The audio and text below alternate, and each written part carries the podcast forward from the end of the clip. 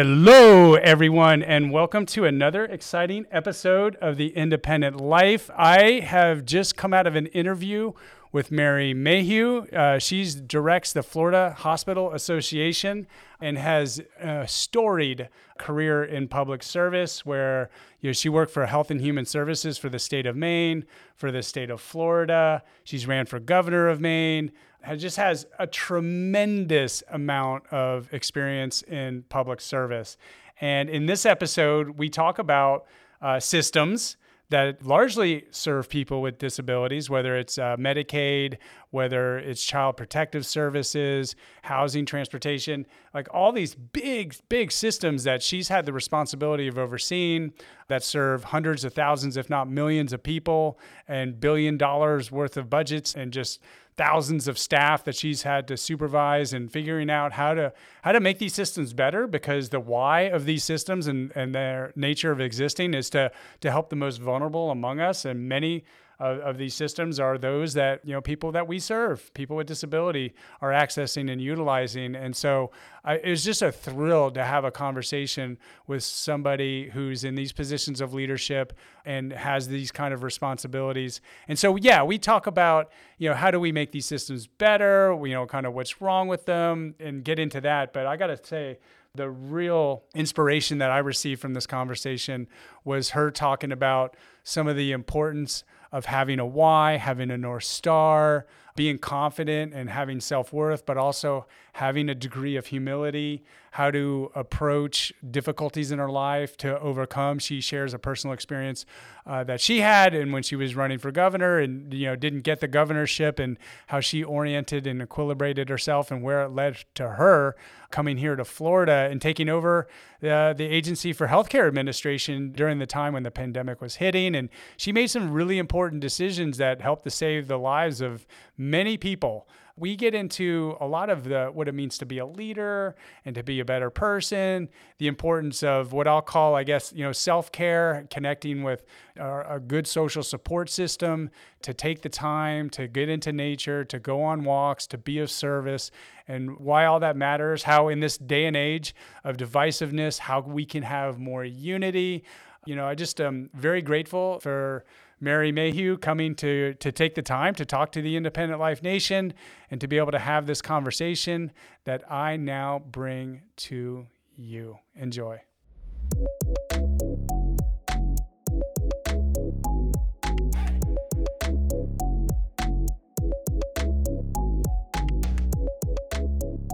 Hello, everyone, and welcome to a very exciting episode of the Independent Life Podcast. I am here with Mary Mayhew. Mary, thank you so much for joining us. Thank you for having me. So excited about this conversation. Me too. I, I gotta say, I'm, I'm a little intimidated. Oh, stop. Stop. yeah, yeah. I'm, I'm rarely intimidated. Your resume speaks volumes. And if you don't mind, maybe just do a high level summary of uh, your professional life, what you've been doing. Well, I'll start with what I often share and, and certainly have shared uh, and discussed with my sons. And it starts with you never know.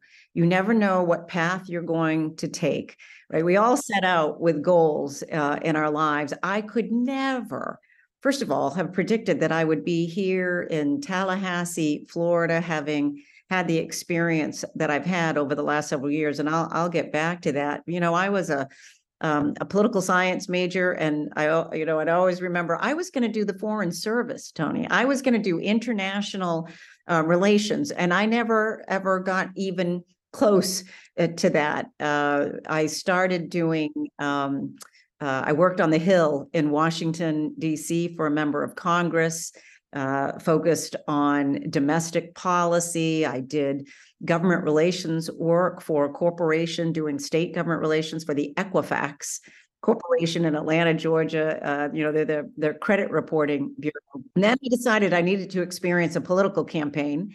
Uh, so I ran a congressional campaign back in my home state of Maine. And then that set me off on a path of getting more uh, into at well, the I lost, we lost, uh, so came close, but you know, close in a political campaign doesn't count.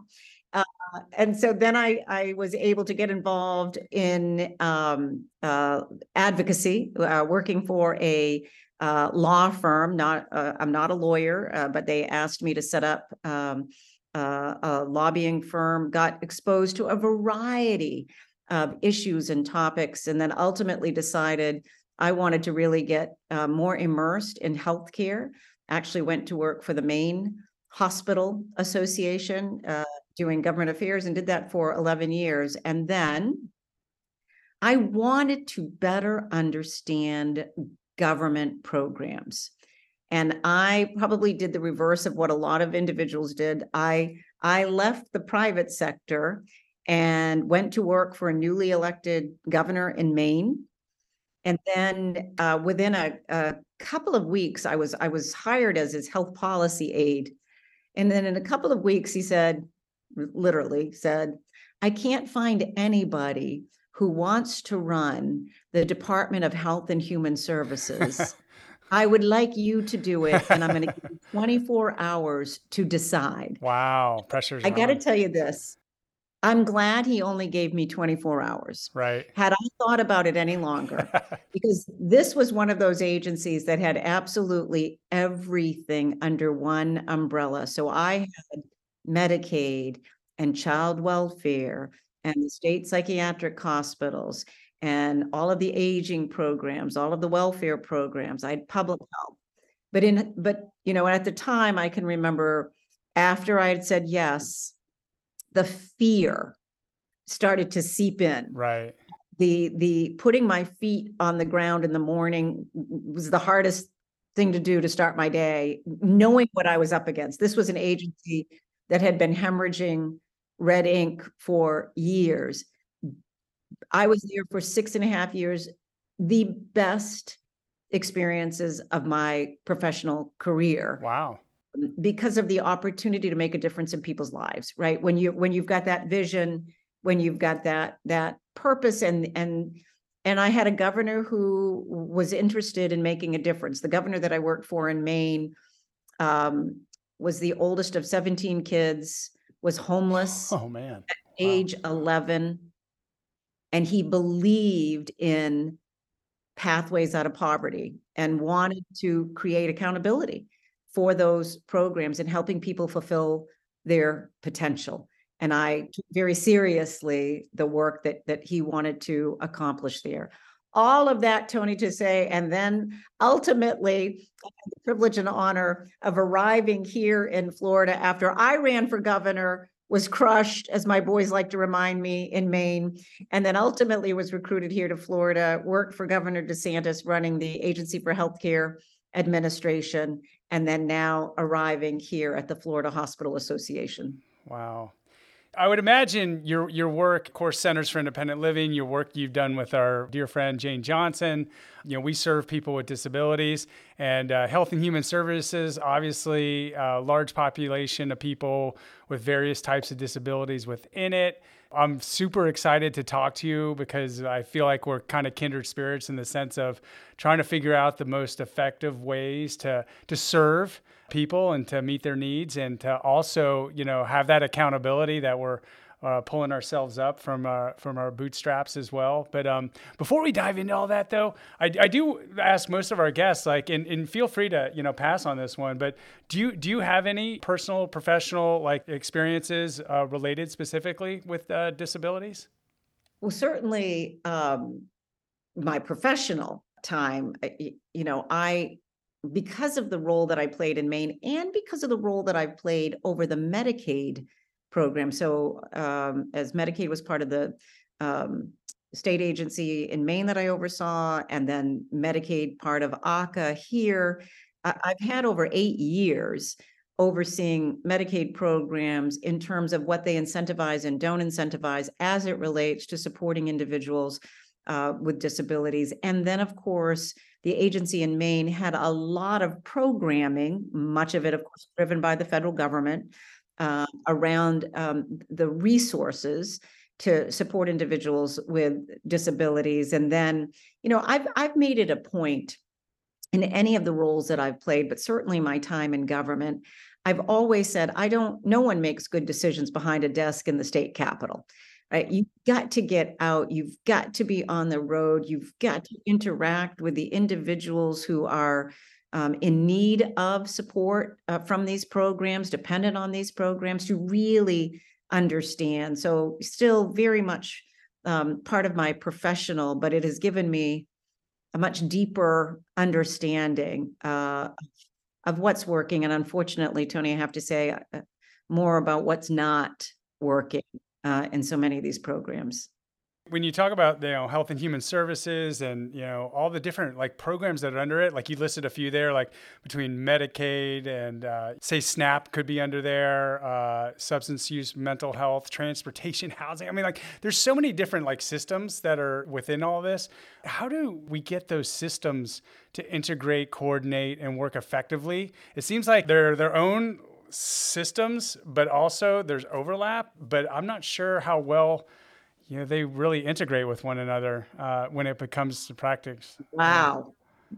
You're really going to yeah, ask me that, yeah. are How you? do we do it? That is like the three trillion dollar question that every everyone around the country, uh, and certainly those that interact with state agencies that oversee those programs, that's that's the, the age old question, and it's fascinating, really.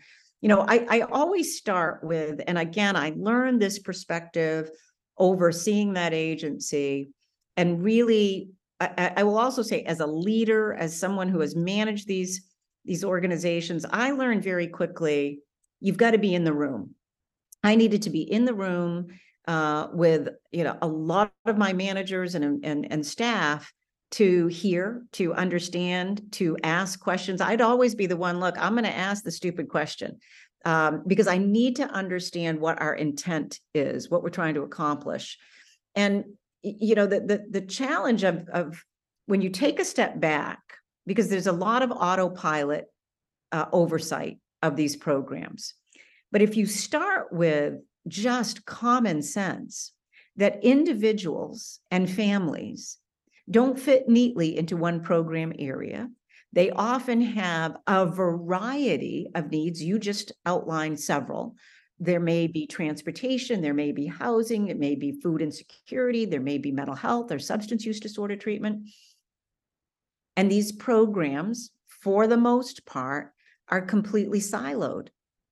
We don't have, uh, and when we talk about children, it, I, I, think it is even more um, challenging uh, as to how we effectively support individuals that that do need that more comprehensive integrated a- approach. So a lot of it goes back to how they're structured at the federal government. Always i was always amazed you know there are a number of programs under the united states department of health and human services where you would think and hope uh, that there was coordination. But they're in just as structured silos. And so then when the money flows to the state agencies and to the programmings eh, to the programming. And and certainly as part of how that money flows there's great oversight by the federal government. There are audits that are conducted by the federal government that really reinforce the silo. You know one of the first massive audits that i had to deal with overseeing a medicaid program was criticism by the United States uh, Department of Health and Human Services from a Medicaid perspective that Medicaid was paying for non-medical transportation. And I'm not talking about non-emergency medical transportation. I'm saying there was a fear that funds were being braided between the Department of Transportation grants to states and Medicaid, and that Medicaid was paying for trips to the grocery store. Now, some of us could take a step back and say, okay, we understand that. However, how do we effectively use these programs to support the needs of the individual and uh, without healthy food, I could say your health is going to suffer, right? I mean, I can I can connect dots on on a lot of these, but I, I will end. I'll I'll pause with this and say, one of the areas that it is hard to believe in the year 2023 is that we don't have data systems that are um, I'll use the word client, client centric. So I could look up Mary Mayhew um, at, at a state level and see, well, Mary is receiving this benefit from uh, the Department of Children and Families, this benefit from the Agency for Healthcare Administration, um, and this benefit from the Agency for Persons with Disabilities. That doesn't exist. It doesn't exist here, and it really doesn't exist in other states. So you can't like be able to coordinate uh, if someone's accessing a program in one area and another area. They're not; those systems aren't talking to each other. They're they're not, but it's not insurmountable. Um, you know, when when I oversaw both child welfare and Medicaid as a practical example, if I'm was trying to reunify parents with their children, one thing that would be helpful to know and understand what are some of the medical challenges that that family those parents may be facing and so we looked at the acuity of their health care through their medical utilization with Medicaid to better understand what are the resources that need to be deployed that helps for a successful reunification. So, but that was a manual process, but a recognition of, of the value. Today, again, it's, you know, you got to, you got to differentiate between the private sector and the resources that they have to do system integrators. But that that technology exists. So you're not building some new system, you are layering on top of multiple uh, databases this system integrator that allows you to pull and just run a query on Mary Mayhew, right? And then comes it comes back. But then, by the way, it isn't just getting the data and the information, then it is the coordination. So for children, if you think about you know, a child uh, in school that may have um, um, disabilities, mental health needs, could be some interaction with child welfare. You could have a minimum in Florida of four different state ag- agencies interacting with that same child the Department of Children and Families, the Agency for Healthcare Administration, the Agency for Person with Disabilities, and the Department of Education. And while there's value in all of that support and service, if it's not coordinated, if each other, if each agency doesn't understand how they're supporting Sally, it's, it, it, it may be, um, either needs are going unmet or there's Right. duplication. And, and would you say like so? Part and parcel could be the, the the tracking and communication between these systems. Um, but what else do you see as being like some of the issues with the coordination? I, I'm I'm thinking of a comment. I want to say Jay might have attributed it to you. If not, I'll, I will I will retract. but it, um, but the system itself has been designed based on reactionary processes that have been put in place due to litigations. So so like we got a system that's built on lawsuits, which you know is kind of like very reactionary and probably not the most efficient system to have in place in the first place. So I'm seeing like data tracking, communication, but also like the house it's built on or the rooms that we have within the house are also like constructed in a way that's like very uh, litigious in nature from its you know founding. It's very, it's true, and it, and it, it would be interesting as you evaluate some of the different programs and how they've evolved. Uh, I certainly believe that as it pertains to um, disabilities and mental health in particular r- related to lawsuits. Now, let me just say this, though. Um, there's value in shining a spotlight on deficiencies in a system. And if that spotlight had to be brought to the equation through a lawsuit, then so be it, right? So recognizing that institutions were no place for individuals to be cared for, right? This country went through massive, rightfully so, deinstitutionalization. That's Centers for Independent Living. Yep. That's how we came into existence. Yeah. But you can't leave those, and, you know, and I oversaw the system both uh, in, in Maine for, for individuals um, with, with mental illness, but also for individuals with intellectual and developmental disabilities. And what I saw in both systems is, um, and there were numerous um, uh, class action lawsuits that continued uh, to try to drive the system, but but the challenge still is it was still somewhat rooted in the immediate fallout post deinstitutionalization, right? We're going to go out and we're going to buy capacity. We're going to try to buy residential community capacity. And I respect and value what that was trying to support. But it, but it, but you have to make sure, and this is the challenge, by the way, with with government. First of all, you want to make sure that government is not trying to be all things to all people and and that government is is really accountable to the individual and understands uh, some of our most vulnerable uh, individuals and and what they need. It, it is often a sort of a, a one size fits all, but it's also the moment a law and a regulation are set up or a payment system is set up through a governmental agency, it becomes locked in a time warp as the world changes and, so, you know, coming back to how do you really ensure accountability? And in this instance, talking about how do we support and ensure that people are having their needs met in a way that allows them to fulfill their potential.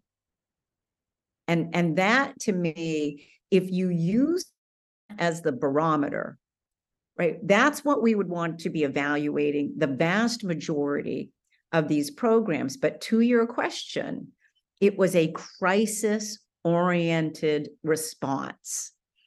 And it was, and I don't want to say checking a box because that that that that devalues a lot of great work, but eh, almost a moment in time. So how do we keep pushing appropriately and get away from anything that feels like, you know, I always said, Tony, I would have had a lot fewer bad headlines in Maine. I've been caricatured uh, in so many different ways. Marie Antoinette, when I did food stamp reform, I could have saved myself and my children uh, a lot of headlines had I managed to the status quo.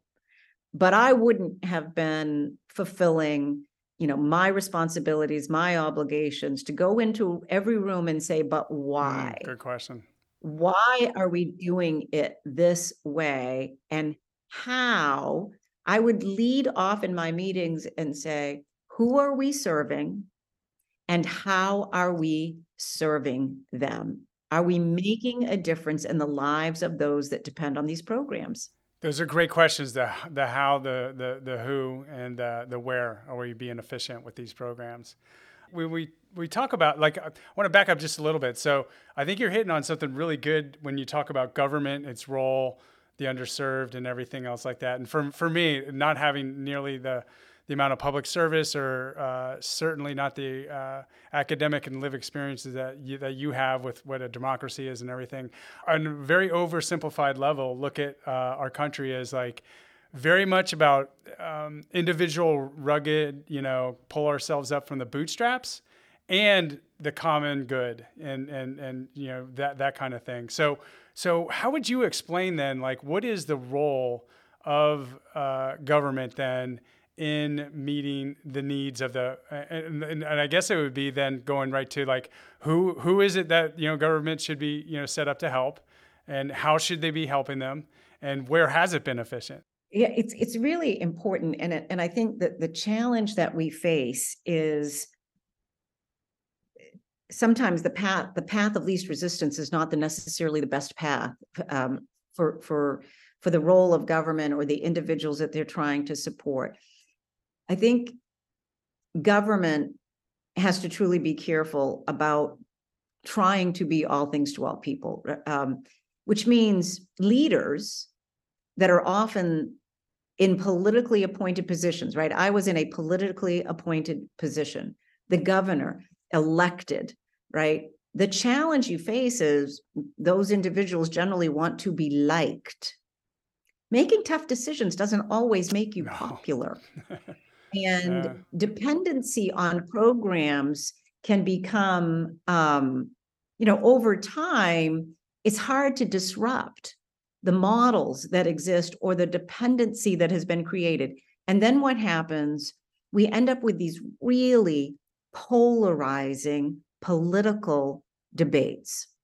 I, I share what you expressed as a philosophy that at the end of the day, you want to be evaluating government based on whether or not it is supporting that rugged individualism and helping people fulfill their true potential. And what I saw, and I think it happens whether it's in government, it can also happen in service organizations. You have to be so careful that you don't become jaded and conclude that but for the governmental program, but for the service organization, that individuals are incapable of changing their circumstances, or that, or worse, conclude that individuals are incapable of changing their circumstances. I, I know you've seen it. I have seen it time and time again. When individuals are supported with their self esteem, their self worth, their self confidence, they can truly change the course that they're on and, and, and fulfill their potential. But if we create programs that devalue their self worth, their self esteem, and we don't do it intentionally, obviously. Um, you know, great book that I read years ago, Toxic Charity um, you know, talked about um, the father uh, who was sitting in his living room as Christmas presents were being delivered to his home by a charity, and he got up and left the room and and later you know the an individual part of the organization talked with him and he he talked about his pride was being undermined. Not that they didn't have the best of intentions but it's just it's something that we have to constantly reflect on and and I've I've just seen too often that given the right resources and support and belief in their potential people right. can move mountains yeah you know on a on a very um kind of like individual level and very even oversimplify going to this toxic charity idea. So um, centers for independent living being independent having agency in our lives making decisions etc oftentimes we'll hear from people with disabilities who you know maybe have an, uh, a visible disability they have a physical disability they're they're unpacking the groceries from their car and some you know bystander will come by and just grab the groceries and start helping them you know, by doing that. And oftentimes they're, they'll, they'll be taken back. They're like, look, I didn't ask for help. I'm doing this on my own. I'm being independent. And here it goes. Somebody just jumping right in to help me and come save me, quote unquote. Uh, and, and be able to do that kind of stuff. And maybe, like you said, it's good natured, but this idea that we just always need to be, you know, bailing people out. Um, versus like you said, can we instill them with knowledge, skills, and confidence to be able to get to a place where they can be pulling themselves up and having the agency in their lives to uh, do, to better themselves and uh, to, to make a difference versus kind of getting into this. I, I almost think there's a momentum or um, some inertia with that dependency on externals to, to, to be doing the work that we could very capably be doing. And we see this all the time with disability. Tony, I have had um, consumers um, say to me, I tried to fire my a support coach or my support aide. I didn't need them anymore. Um, the, the, the, he, again, I want to be really careful about how I say it because it's not as though the the agency that is providing the services and supports is doing it with ill intent. But when you create business models and revenue streams that are dependent upon the service delivery and not the outcome, it, it inevitably is going to encourage uh, more service delivery than necessarily that pathway to in, to independence. Um, I think there is an other challenge that you just described. And unless you've been exposed to, unless you have been around individuals um, with with limitations, um, and see what what what individuals are capable of and i you know and i do often come back to individuals with intellectual and developmental disabilities you know i have I've just, I've had the opportunity to see with the right resources, the types of employment um, that, that individuals with profound intellectual and developmental disabilities can do and their pride in the paycheck. And, and I think, um, you know, we all have the, those biases, you know, based upon what we've been exposed to, what we understand. And until there's greater understanding, greater education uh, of what it, it's not this, you know, what I can do, what someone else can do. It's not one's right or one's true fulfillment. Everybody has their own unique potential to fulfill. And that's what has to be understood. And the problem again, when you've got uh, a government program, rarely are they uniquely tailored programs and services. So we have to be we have to be aware of that, mindful of that. Because when those programs start to detract from the individual's ability or are counterproductive to the individual's ability, that's where the guardrails have right. to be in place. Yeah, you know, for me, I, I almost find the, the, the challenge being, you know, how do we balance between meeting an individual's need and uh, meeting the needs of the many? You know, I have a, a background in education, you know, so you got a teacher in a classroom of 30 students who have all different types of learning styles. You know, they got to teach something that meets the the learning styles of all these say different people and different backgrounds and different skill sets and comprehensions. Um, and so at an individual level, they got to be able to tailor this one message to meet all of them in in a certain way. So like how do we do that? How do we balance like really trying to empower individuals but we're doing it at scale? You know, that's that's to yeah. And it's, that's such a great comparison. And I, I don't, I don't know that we've always achieved it in the educational um, setting in the classroom. I think there's a recognition of um, different types of programming that help to supplement uh, the the approach to the individual needs, but driven by outcomes, though, right? Education has really been um, pushed uh, to define successful outcomes. You know, we think about children uh, K through 12. Are they kindergarten ready? Are they at reading level by grade three? What's the graduation rate? Um, what's the employment rate post graduation, et cetera? So, I, you know, there are outcomes that increasingly we're using. Those outcomes are not as present in a lot of other um, government programs. Many of those programs are still measured by the volume of services delivered and not necessarily to what end. Uh, so I'm a I'm a huge either evidence-based processes or outcomes-based, but I but I do think it's you know when people talk about limited government, you know, like anything, things can get misconstrued about what that actually is. But government will never be a church. Government will never be a family government will never be a Rotary Club, right? There are things that we have are in our communities, networks, you know, often referred to as social capital networks. Uh, you know, if I've got a problem, I want to talk to somebody, you know, who's a friend or a family member who can relate to the situation that I have. I think in government, we sometimes lose sight of that and think we've got to create it within government. Um, there's another book that I, I I loved as well called the the alternative, and it was a about an individual who um, uh, came from Mexico. His mother um, um, moved to the United States at a very young age, or he was at a very young age. She worked multiple jobs um, to help support him, get him through um, school, through college.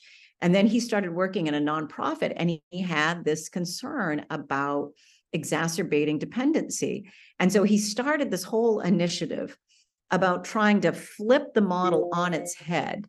And the point of what he was focused on was how do you support individuals developing social capital? And, and one of the best examples that I can recall from the book uh, is that an individual came to their nonprofit who needed a letter interpreted. And the employee at the nonprofit interpreted the letter.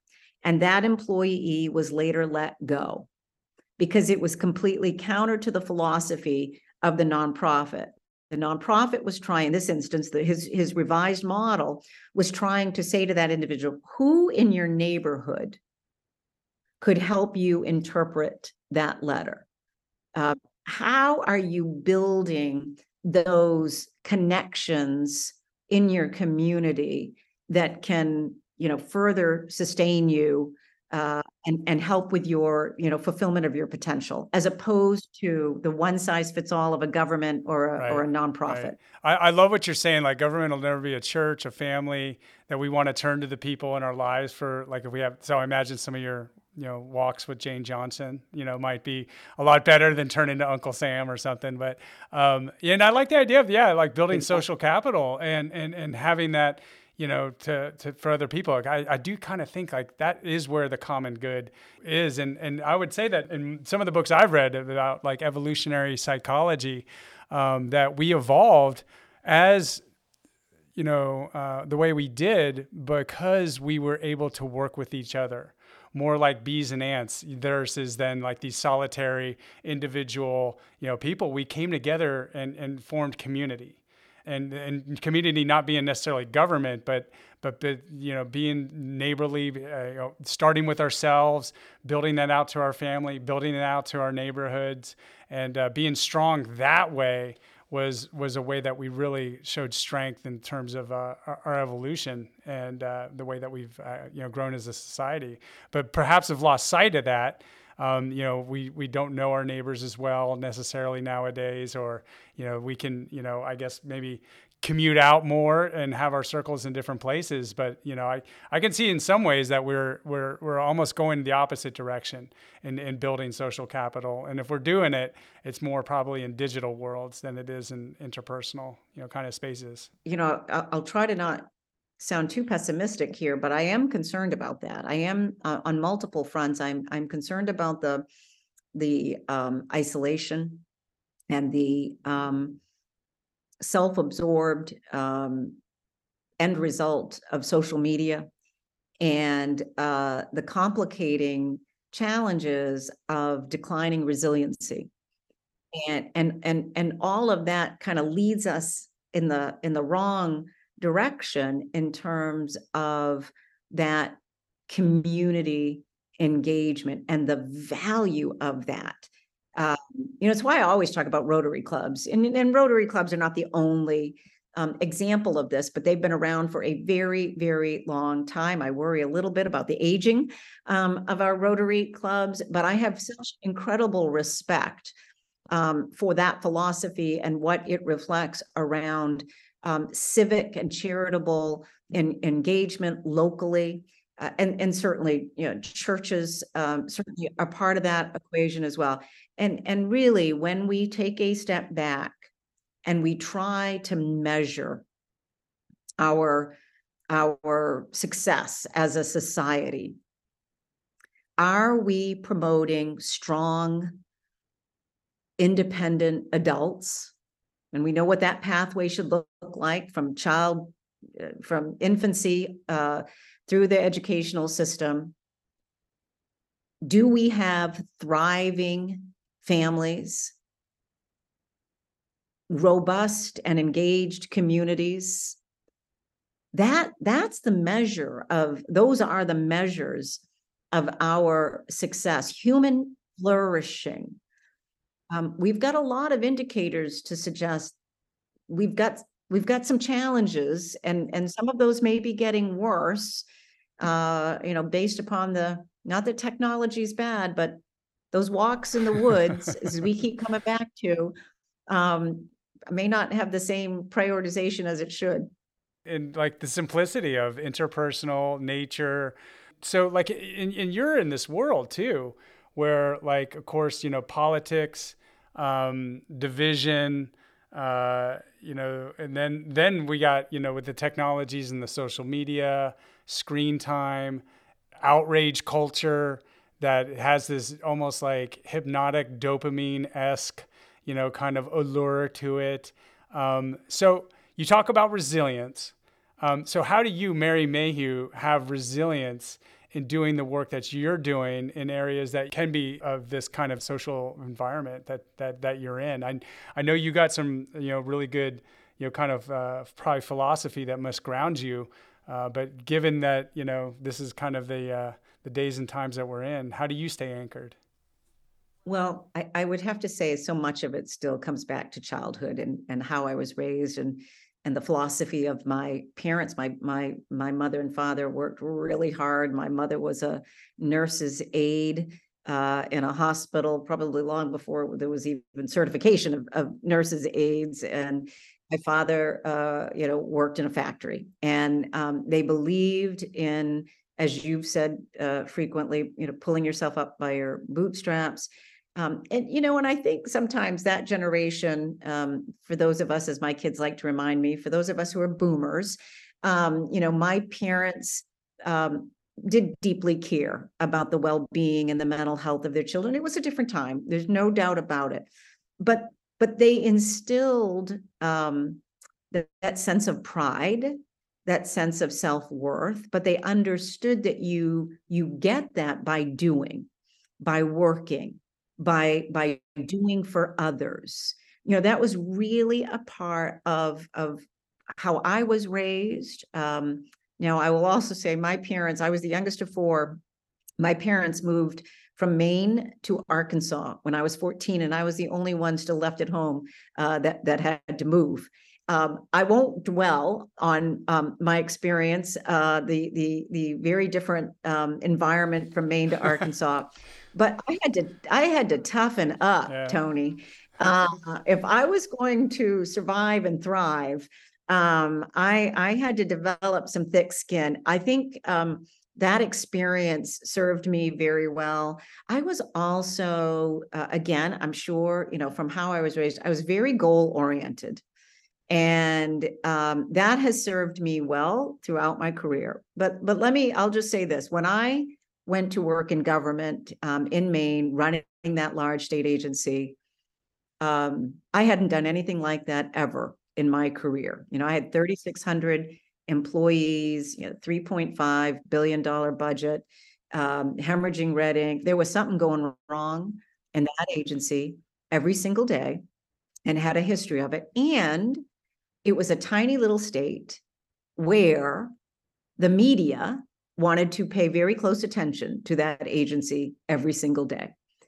And I had to really develop the stamina to withstand, and there's a difference here to withstand the criticism and still lead.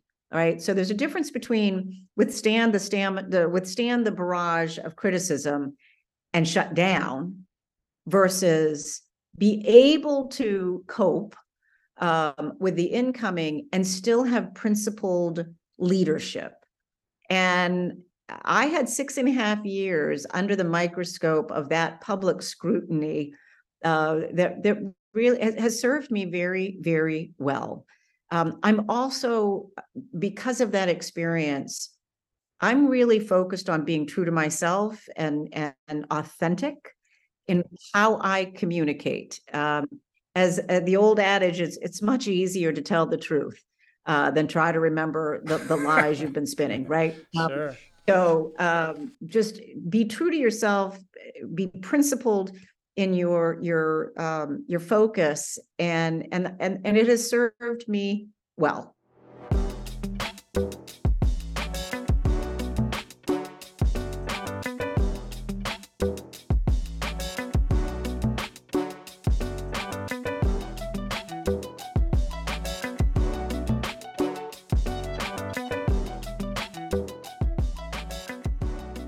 I, would imagine that's very helpful in not leading by reacting to the criticism or reacting to the. I think you put it. I, I think I read somewhere that you were saying, you know, by, you know, there's always like the fires of the day, you know, that can really take you off course. You got to come back to the why, the mission, uh, the goals, the strategy, and uh, there's always going to be a fire that can take you off the the, the course.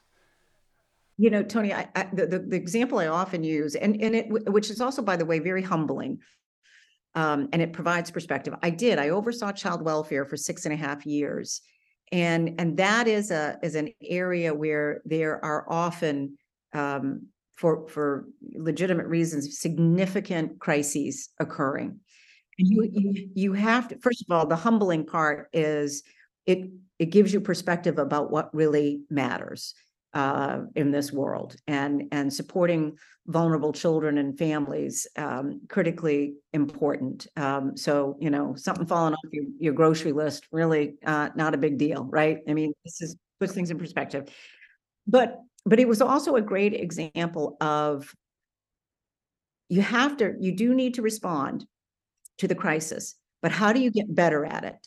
And, and so in child welfare, as an example, child welfare has a lot of data, a lot of data, but it is a very intense and emotional engagement. How do you both not lose emotion, because that matters, but how do you also leverage the data to effectively manage and respond? So the example I would give, um, research has, has always shown that um, a, a parent, a mom, uh, potentially uh, with a substance use disorder that is living with someone who is not the parent uh, of the child, and the child is under two years a- of age. Unfortunately, a lot of data about the risk of that child uh, not surviving. And so for me, I would want to know then of all of our cases, how many of those cases fit that criteria and how are we aligning the dedication of resources to those higher risk cases? And for anyone in the state today who's involved in child welfare they're probably saying well duh of course. Um, and and and you know and hopefully that is largely the case but that's what you want to make sure in, in, in any programming that you are definitely responding to, to the concern, the crisis, the fire of the day, at the same time charging forward with that proactive management and leadership. Not easy. Not easy to do that at all, right? Yeah. No, no. And I'm sure you have plenty of experiences with that. It, that's why I'm asking, you know, because like, yeah, there, there is always like the, the issue of the day uh, that, that'll come in. But like you said, I think I love how you have like a compass, you know, that will say like this, you know, will overall drive, you know, our decision making when we have these kind of characteristics or conditions that are happening, focusing, leveraging, and doing those kind of things. And and at the same time, you know, if we get an individual coming through our doors that has been abused, abandoned, neglected uh, for whatever reason, we got to tend to them as well, and to be able to, you know, do it, do that juggling. A- absolutely. And I and I think that the the issue often is the ability to probe. Um, too often in government, there is a fear of a punitive response, whether Right. that's a media negative headline, um, or because you have um, appropriately so sunshine laws, um, where um, email and other communications can be recovered and and and brought out into the public. Sometimes, not always, but sometimes that can lead to paralysis or a fear of um, the kind of honest conversations you need to have about Right. what went wrong. Yeah, to learn from. Yeah. Right? I mean, if you don't know, if you can't honestly acknowledge what went wrong, you're never going to improve. In hospitals, when there's a mistake, they do a root cause analysis. What led to this so we can prevent it from happening again and and share this be- best practice. I think that maybe isn't as robust in government. You got to be willing to probe and ask questions. And I, I again, I'll take this back. I'll, I'll, you know, with a humorous story. I was the youngest of four. My mother was from Arkansas. My father was from Maine. Every summer we had to drive in an unair conditioned car uh, from Maine to Arkansas. I'm not that old, but they weren't. That's a you haul. know, it wasn't complete interstate. Uh, it was a hall, and I was the youngest annoying uh, child. Are we there I would, uh, yeah, yes, and I was in charge of asking my father questions to keep him awake. And I would annoy my my siblings, but my father would always say, "If she doesn't ask, how will she ever know?" right. So I got my start uh, with those kinds of questions, uh, with those long car rides from Maine to Arkansas. Well, you know, and I, I love that, and you know, I guess like even with our own organization, like I, I do want people to to be in a safe enough space to say, "Oops," or me. you know, being the leader. Like I don't walk on water. I want to be able to be in an environment where I can go, my bad. This is where I went wrong. And, and, and, and to be able to do it in a safe enough space that it's not being concealed because then we won't learn and it usually will get worse. And, you know, and, and to me, that's its own level of accountability in some ways. But I do see that needle to thread of like, I don't want to, you know, get in trouble, trouble. Uh, but at the same time, I, I want to, you know, don't want to keep this a secret. So I imagine, especially like in hospital settings, like that's got to be a hard needle to thread. It, is because you don't want to undermine the confidence of your team or of the patients or the families. But, um, you know, back 20 something now years ago, when a report came out called To Err is Human uh, um, from the Institute of Medicine, it was all about preventing medical errors. And I remember t- over 20 years ago when it first came out, um, there was real resistance to a lot of its observations um, because it, it's, I think it's easier to say, well, human beings are going to make mistakes. It's a lot harder to say, but yes, but what was preventable about that? What what what systems could have been put in place? What what triple checking could be implemented? I see it all the time in my my smaller organization here, yeah, well, we transposed that number. Well, how do we not transpose? You know, what are the little things that that we too easily accept as just, you know, it happens, and rather take a step back and say, but how could we do it differently? And not have that that kind of mistake. But to your point, people have to feel safe you know, I would say this all the time in child welfare. If I don't know about it, I can't fix it. Right. Yeah. If people don't escalate, I oversaw the state uh, psychiatric hospitals said the same thing. If people can't escalate up concerns and complaints, and we can't have the opportunity to openly evaluate, uh, we're gonna we're gonna unfortunately keep repeating the Right. same right mistakes. yeah how do we ever get out of that loop and i think like part of it might be um, to, to, to zoom out to some of the uh, the virtues that you you've mentioned a couple times is uh, how do we um, balance pride and humility so you talked about the importance of pride and we got to be pride proudful and confident and those are very you know important things and at the same time have humility for, for me it's like Oh, my. th- there's tension there but we need to thread that needle bet- right I bet some books have been written about that, that you and I maybe need to, to, to Yeah. find. It is such, it is such a great question. And I think for our, I'll use this as an example, I think for physicians, it is a, is, it is a unique challenge. Um, you know, when I go to see a physician, I don't know that I want to see them looking up a question I just asked, um, on their computer. let me google that yeah Right? I mean, but- but, but, at the same time, don't just tell me what you think Right. I need to right. hear Just don't in order to instill Yeah, confidence. yeah. Um, it is a, it is an interesting dynamic that, that our physicians, which is why there's been such a, um, effort to promote multidisciplinary teams, uh, in healthcare to, and I, and I felt the same way, by the way, in my organizations and, and, and today still feel the same way about the importance of team.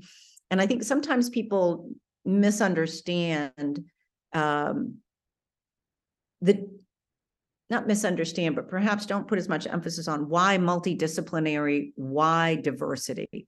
And, and my point with that has always been individuals hear things differently. They communicate things differently. They have different life experiences against which they're um, thinking about issues. We all benefit in decision making from that diversity, from that that multidisciplinary approach, but it can be difficult in a room, right? You've got the dominant personality that shuts down the the individual who isn't as dominant in communicating. You've got the contrarian who, uh, you know, sky's blue. No, no it's not. Uh, uh, you know, those are all the different personalities that uh, you want to have in an organization. It's the skill set of how do you harness all of that and achieve harmony. Mm, and wow. I could write a, you know, if I could write a book, I think it might be a bestseller. Maybe somebody has, uh, but I'm still a, a, work in process on on how best to to really manage that to get that harmony. I love that harmony. As you're saying that, I, I, was thinking like of a multidisciplinary team.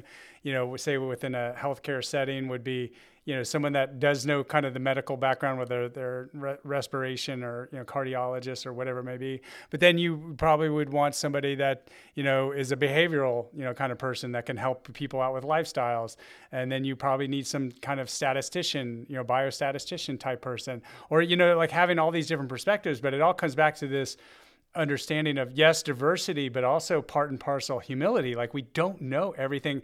You're, you're you sound like you're a big book re- uh, reader. Um, adam grant wrote a book called you know the power of knowing that we don't know and like really just owning that you know kind of like you know this the socratic method like always be asking questions be in the seat of a learner. There's so much to know and learn within this world. We can't possibly do it with one brain one life you know and and so like you know just to be just fascinated with the wonder and awe of trying to absorb everything there is to know. And when we encounter people that have a different type of brain even if it's a contrarian for contrarian's sake perhaps they still have something to teach us that you know we have a blind spot towards. Uh, uh, completely completely agree. And i think you know because of the different personalities people can be intimidated by either asking the question or being asked the question. The the human nature of um, getting defensive uh, when you're and i would always lead with i'm going to ask the questions because i need to know it isn't accusatory it's not to be putting anyone in a defensive posture, but it's to can we get it all out on the table and understand it? And I will say to your point about saying we don't know what we don't know, um, I'm a big believer in that. And of course, I served as secretary for the Agency for Healthcare Administration at the beginning of the pandemic. And I mm, would do wow. statewide calls um, multiple times a day, um, multiple days of the week.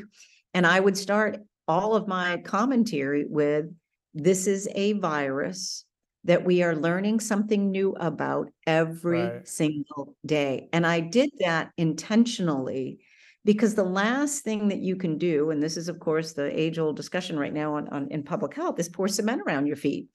When when the when the facts and the medicine and the science are evolving and changing. And uh, I think, you know, we're struggling right now with some um, erosion in public trust and confidence in public health. And a lot of it is what you and I just discussed humility versus confidence. Right. Right. And, and I think like people are kind of looking like for the certainty. And, and, and when people talk with a certain level of certainty and authority, it's captivating for people. And, and, but again, that can get us like into like trouble um, in terms of what I would consider like the bad kind of pride. Like I think the pride you mean means like honor and, and, and self worth and those kind of things. Whereas like pride originally was a very bad ty- type of thing to have. It was hubris. It was this, you know, I'm better than other people, you know, uh, egoic in nature um, kind of thing. And I feel like in, in some ways, the, the important thing is, is to ask the questions like you're asking like for, for me, I think there's a Stoic philosopher that says, you know, if you want to improve, you know, be okay with not looking so smart with other people, so you can keep asking the questions to learn more, to be okay with that. And and I and I heard you earlier on talking about being in the public eye, being a leader. You know, there's a there's like a tax that comes with that, and that's public scrutiny, and people that are going to sling arrows at us. Um, and so I think some of this, you know, humility might be better accessed if we're okay being criticized. You know, I recognize that it's natural to, to fear rejection and to want to be accepted by people. But how have you done that? Because like you are a public servant, like you said, you know, you've had to, you know, receive many arrows uh, from people and still ask questions and do all these kind of things. For me, I feel like that confidence and humility and how we unlock the two somehow, some way go back to like our fear of what other people think about us. And how do we overcome that as leaders so we can be like really good leaders?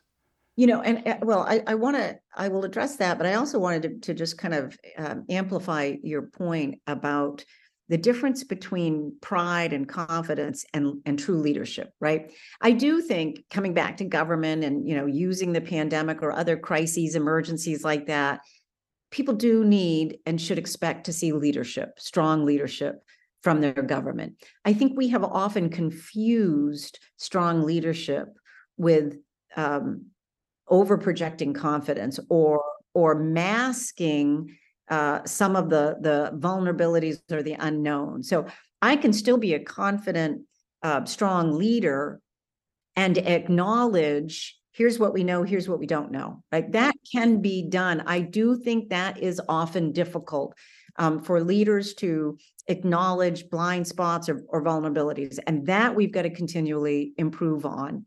Um, in terms of um, the want people wanting to be liked, um, at, uh, you know, again, I really did believe that my job uh, was to advance the the goals and the priorities in the in the case of either working at ACA um, or working um, in Maine, you know, I took very seriously those were um, civil servant or you know public servant roles, um, and then for the leaders that had been elected um, by the the voters, um, understanding what they were trying to accomplish, and you have to always come back to that in order to in order to deal with the the criticism. You know I, it was always interesting to me though my staff or my family you know they would send me hey did you see this comment that was posted about you in the newspaper? Like no no i didn't and i don't you know now i will say this you have to be careful right there's a difference between shutting it all out and ignoring it versus being aware right i'm i'm i, I never ignored uh, the public dialogue. You've got to understand because, again, back to your point, did you go the wrong direction? Um, did you misread, misjudge? Uh, the, you know the issue. Um, so, but you you can't let it control you, and you can't become obsessed about it. And I and I do think, hopefully, you know, over my now fifty nine years, um, it's it really it's less it's not it's not about me. And and i i really did embrace that. It, it's not about me. It, it's are we making a difference? But i uh, but but it's hard to find individuals who can i always said i don't know how to interview uh, uh, someone for a job in that kind of a setting and understand how they'll respond in a pressure cooker that is on the public stage um, because it's normal human behavior to want to be liked. Sure. Um, and and um, you know, and obviously every day you're not making decisions where you're going to be immediately disliked. But in a political environment, there are generally multiple sides.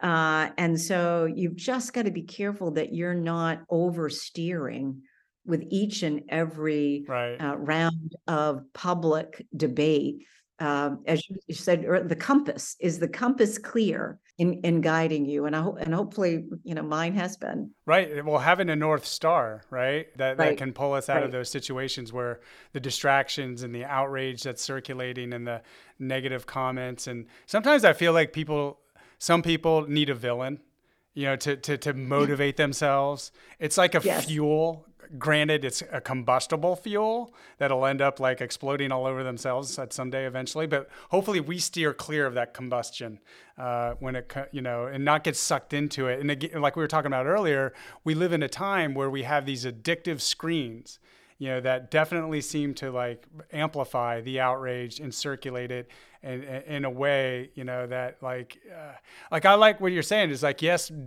be aware of it but don't be necessarily in the weeds of it either not easy to do. No. And and I would also say too, um, a good leader has individuals around them who are prepared to say, eh, you need to rethink that. Right, right. Um, yeah. That might not be uh, the right next move. You might not have the ground as solid beneath you uh, as you want to believe. So that that's really important, and and you will see that in any organization you, have either got that diversity of opinion around you or you've got such tight small filters um, and and generally we are all better off with more information to inform our decisions and actions. You know, from afar, I would see that being very important. And and from what I understand, it's the um, the people before they took those leadership positions or before they got quote unquote famous that have like a group of people, family, friends that knew them before they got real famous or popular and kind of know them a little bit that can help ground them sometimes versus being the people that have kind of gotten onto the coattails along the way that can help orient them. And I guess to that point, uh, I want to circle back to something that you said I thought was really interesting is that when you ran for governor of Maine, um, and you, you didn't win. I won't say that you lost because I think you probably learned a lot of things. And you said it was a moment that uh, you could a good learning lesson for your for your sons and in terms of resiliency. You know, how did you learn either from that specific experience or how do you look at situations where you, you didn't necessarily achieve the outcome you wanted you know so so but maybe you learned like how do we how do we encompass those kind of things? Because as a public servant as a mother as a friend as, as all these other kind of things we're going to encounter those difficulties that we you know may have to you know kind of reconcile. They didn't go the way we wanted it to. Yeah and and i'm not going to get the quote uh, right but there's there's such value in failure. Right. And um uh, not that any of us go into anything uh, going, oh, I hope I lose. Um, I can still reflect back on all of it. And as you said, um, and I love what you said, it's not that I lost because I did gain so right. much. Yeah. Um, you know, there is nothing like standing in someone's living room that you've just met and you're now talking to their friends and their family and their neighbors. And for me in particular, doing that, it gave me such um, I was so inspired by the level of commitment to town, commu- you know, community, region, state, country, right? Just um, we we can lose sight of that, uh, given how polarizing all of our our politics um, can be. So, so I won I won so much uh, uh, from all of that that experience and the relationships there. Um, but I think the the the failure and the recovery from failure is really important. And and I, you know, I stumbled um because I was, you know, again, it was easy to to those first few days feel humiliated um and and lost. And I was, uh, you know, my youngest had just gone to college. Um, it, you know, and uh, uh, and I and and as I said, I loved, loved, loved, loved the work that I had done uh, at the uh, Department of Health and Human Services in Maine. Now I've just run this campaign, I've lost. And so re-establishing your compass and and and you know resetting the dial that's not easy to do and i think and i and i will say this uh, as it relates to anyone at any time that experiences those lows i'm not going to put a label on it right? Whether it's depression, anxiety, um, you know, sadness, whatever it is, right? We all, every single one of us, you know, has had a moment of of that or or prolonged periods of that. And I think the important thing is, um, and this is true as well for people with serious and persistent mental illness that's that we often overlook. There is recovery. There is recovery. And um, that is, you know, part of the equation that we've got to we've got to talk and teach our children about. Today is a point in time, and it may feel like that dark cloud is forever over your head, but tomorrow the sun is out. And but you, we we you know, unfortunately for so many people, they can't. They and I understand this. It's difficult to see beyond the black cloud, the dark cloud over their head, and you know, I mean, that, that, that I've got, I'm sure many, many experiences I could highlight, but that was certainly one where like, now what? Now what do I do? Uh, and, you know, again, going back to my parents and how I was raised, one foot in front of the other, right? One foot in front of the other. And, and you just got to keep going. And as you do, um, the pieces start to come back together. Yeah. Yeah. No, it sounds like that would have been a very disorienting time and to try and get that equilibrium again and, and not knowing where. And, and for me I, I, guess you know one of the one of the quotes that jumps out to me as you're saying that was um, I think it was Nelson Mandela that said something to the effect of like don't you know measure me by on how many times I succeed but rather how many times I, I, I fail fall down but get back up again. And, yeah. and is that get back up again like right? You're so you're in this you know period of you know you, you you didn't win the governorship and you know you're disoriented but you're getting back up again and you, I, you, you, yeah. you get back up again and and then for me again never having thought about uh, moving to Florida or a professional career in Florida. None of that was in the. Obviously, I was running for governor of Maine, right? I mean, that wasn't exactly what I was thinking about. And and the, the fact that I'm here and have been here, gosh, it'll be five years in January, and have been blessed, and I mean this, blessed uh, to be in this state. Uh, I have had um, the best experience uh, working in this state, building relationships with individuals in this state.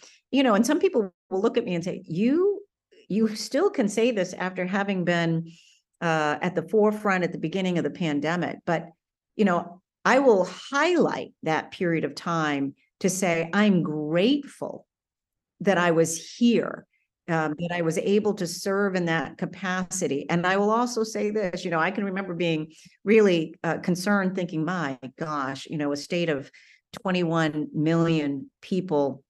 And at the beginning of the pandemic, you know, we were handling some of these situations, the the evacuation or the you know t- uh, transfer of individuals out of nursing homes on a case by case basis. And I was thinking to myself, how is this going to be um, sustainable? But what I saw and experienced that I would never have had the the the honor of of having had I my path never changed. Massive state. Florida is a massive state, but responds as a community. And I mean that uh, you know, from the bottom of my heart. I saw a level of community engagement. And yes, everyone loves to say Miami is different from Tampa, different from Orlando, Jacksonville, Pensacola, and everywhere in between. That is true. That is certainly true. But the human beings that are here, the families, the the leaders, the the church leaders, there there's just a lot of common uh, commitment to to community and to supporting one another. And, and anyway, all that to say, uh, I not only recovered, um, I've, I've had the ability to to to really benefit. I think that's a great lesson in um, any difficulty we're passing through. Um, you know, in your case, it was not winning the governorship, but I'm sure there's other cases in your life or, or in any listeners' lives where a breakup might have happened, lost a job, whatever it is.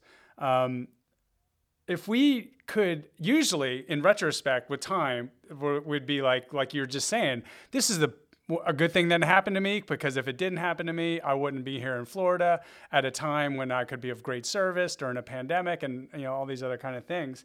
Um, you know, for me, I'm thinking, okay, I, I've had that experience. You're sharing that experience. I've heard this from other people. So when I am like currently in the present going through a difficult situation, can I have that comprehension while I'm going through it that this is going to lead me better?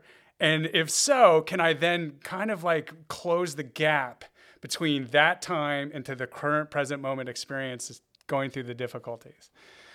And and and that that is the secret uh, that i don't profess to have of being so aware. I mean that's the that's the nature of a depression um, or a sadness that is so um, profound you aren't able to necessarily see as clearly I, I, and again i'm not i i don't want to trivialize the walk in the woods because eh, you know i'll never forget being at a conference uh, it was a, a national uh, he was eh, actually he was with uh, SAMHSA and this was a, a conference for mental health consumers and and he stood at the podium and he said when will we start to prescribe a walk in the woods? And and so um, I think it's more how do we how do we remember the tools that help us find our way out? Um, and and that's the one foot in front of the other. That's the the breathing of fresh air. That's the being amazed at the beauty around us. That that slowly. Um, and I'm not saying you know people don't need other resources, medications, et cetera. Um, but how do we complement um, some of those uh, resources with the the human contact, human interaction, um, the beauty of nature, uh, those are healing. Right. No, I, I 100% like agree. Like that to me is, um, yeah, uh, you know, the walk in the woods, like so you're you're getting nature contact, which again can bring that humility to our situation.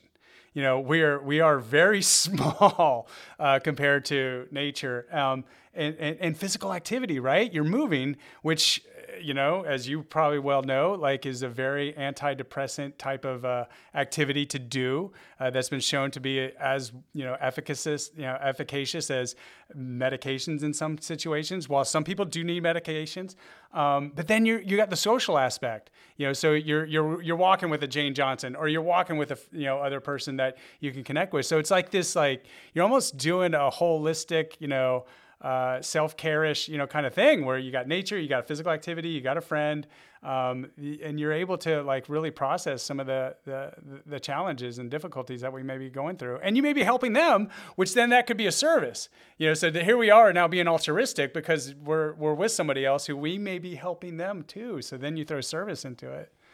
It's so true, and we we've got to re- mind how important all of that is. Uh, I think sometimes we can become desensitized by it. You know, those those morning conversations that that individuals have with their friends, they're not just a morning conversation with the friend. Um, that is as valuable therapy human engagement and it changes your day right. it changes your outlook uh, so um, the, the the concern that we all have about the isolation and the the video gaming even though i know you can communicate with your friends through all that my boys used to try to tell me that all the time blah blah blah um, um, it's not the same it's not, i was i was walking uh, with my youngest son not too long ago and we were in a neighborhood oh my gosh and there were kids out with with the with a parent uh, like like neighborhood kids with a parent playing an outdoor game and i made the two of us just stopped and and, and you know marveled at the, the beauty right, right. simple you know, yeah of, of, of that of kids playing the healthy interaction running around the lawn music was playing um just it's it's so important. Simplicity. You know, I think there's some profoundness in the simplicity, you know, of these things. Um, I'm starting around the corner with you, I promise. I know you're super busy. But one of the things that you hit on uh, that, that I think would be good to, to, to, to maybe summarize all this up is, is um, when you, you come in here to Florida and seeing community and, and one of the things that you know we uh, have as one of the pillars here in the Independent Life podcast is that um, unity through disability. Like one in four adults have a disability. Most people, uh, if they don't have a disability, know someone that has a disability that they probably care and love for. And if we live the average lifespan, we probably will acquire disability. Like this all-inclusive group that you know is unifying. Like it doesn't matter your political affiliation your birth order um, age necessarily uh, religious or non-religious affiliation race ethnicity etc um, and, and, it's this all-inclusive group and, and we try to seek unity through it. And uh, you know one of the things that, that that i found is like you know I'm not sure unity can be found in the arena of politics. Maybe it can, but it, I am struck by how some of our so some of our services or some of these times of need where we all come together. Um, so we'll do wheelchair ramp builds for people in our community uh, that don't have a wheelchair ramp, don't have the funds for it, but you know desperately need one. And all the people that come out there and you know people will be Republican or Democrat but they don't talk politics. They're there. They're they're having a good time. They're doing something of service. They're they're feeling good. There's camaraderie. We see this in disasters. People respond to a disaster. You know, they got their boats going through neighborhoods that are underwater. They're not saying, show me your your political card you know you can come on the boat if you yours is red or blue or whatever it might be you know it's like it seems like there's like places where we can still have unity um, and, and, I don't know if it can happen in politics or not happen, but I feel like it's that human factor. Like maybe, you know, people that had political differences did do those walks together, or if they do and they know each other, they probably, you know, even though they have differences, still love and, and care for one another and don't see the other as evil or stupid and all this other kind of stuff. So I guess I'm saying a lot to ask you, like, how do we find more unity? Um, with within the, the, the times and ages that we live in. You know, and that can be political or non-political. You know, in terms of uh, the context in which you, you you tackle that one. Well, there's so many there's so many angles that I could approach, but you know, it, it does start foundationally, and you said this. Um, and I've heard it as well, um, talking about spouses. Talk to me like you love me. You might be upset with me, but still talk to me like you love me. Um, and so I think, you know, in the, in the political arena, how have we too often lost the ability to communicate with respect? And, and, and when you stop being able to communicate respectfully, doesn't mean that you are not passionate, doesn't mean that you don't see the differences in opinion between the policies. You can have all of that and still be respectful. You know, I always, you know, I used to go back occasionally and watch some of the the British Parliament and the way in which they would they would engage um, with the prime minister. Um, eh, you know, and some of it, not all the time, but some of it, you know, with humor um, uh, and wit. Um, one of the the ways that I try to approach uh, my advocacy uh, around healthcare in our hospitals with with members on both sides of the aisle is to start with what is what do we all agree right that we want. Right. And you know in in in my case with a lot of the conversations that i'm having i do come back to we want human flourishing. We want children to be successful in education and to become uh, independent adults. We want thriving families. Now we're going to potentially disagree with how we get there Probably, right? I mean, that's the nature of strategies. Well, that'll work, that won't work. Okay. But can we all be united in agreeing that these are our goals? I find when you do that, it can maybe reduce some of the animosity and and and try to get people to talk more respectfully about the goals and then dissect the the differences know, it's like, you know, when, when, when, unfortunately, I'm a little too easily Googled. And, um, you know, I'll talk to someone who I've never met before and they might have Googled and, and they come in, you know, with this just really strong opinion that they've formed based upon what they've read. Uh, you know, based upon some of the the the policy positions and and um, uh, advocacy that I did in in particularly in Maine, and then I'll have a conversation I said, well, can I just explain the why? And, and, you know, and what we were trying to accomplish? And they'll say, oh, well, that's entirely different than, than the context or, or what was characterized. And so when we can just calm down, like the, you know, they used to talk about, you know, Tip O'Neill and Ronald Reagan, right? Go Right. out, have a beer, right? Disagree, disagree during the day Such a go different out. And time. you you Yeah. said it as well. Develop the relationship first. All right then go into the committee room and and you know uh, there's nothing wrong with robust debate. Never never never. We've been doing that you know hundreds thousands of years right? There's nothing wrong with that.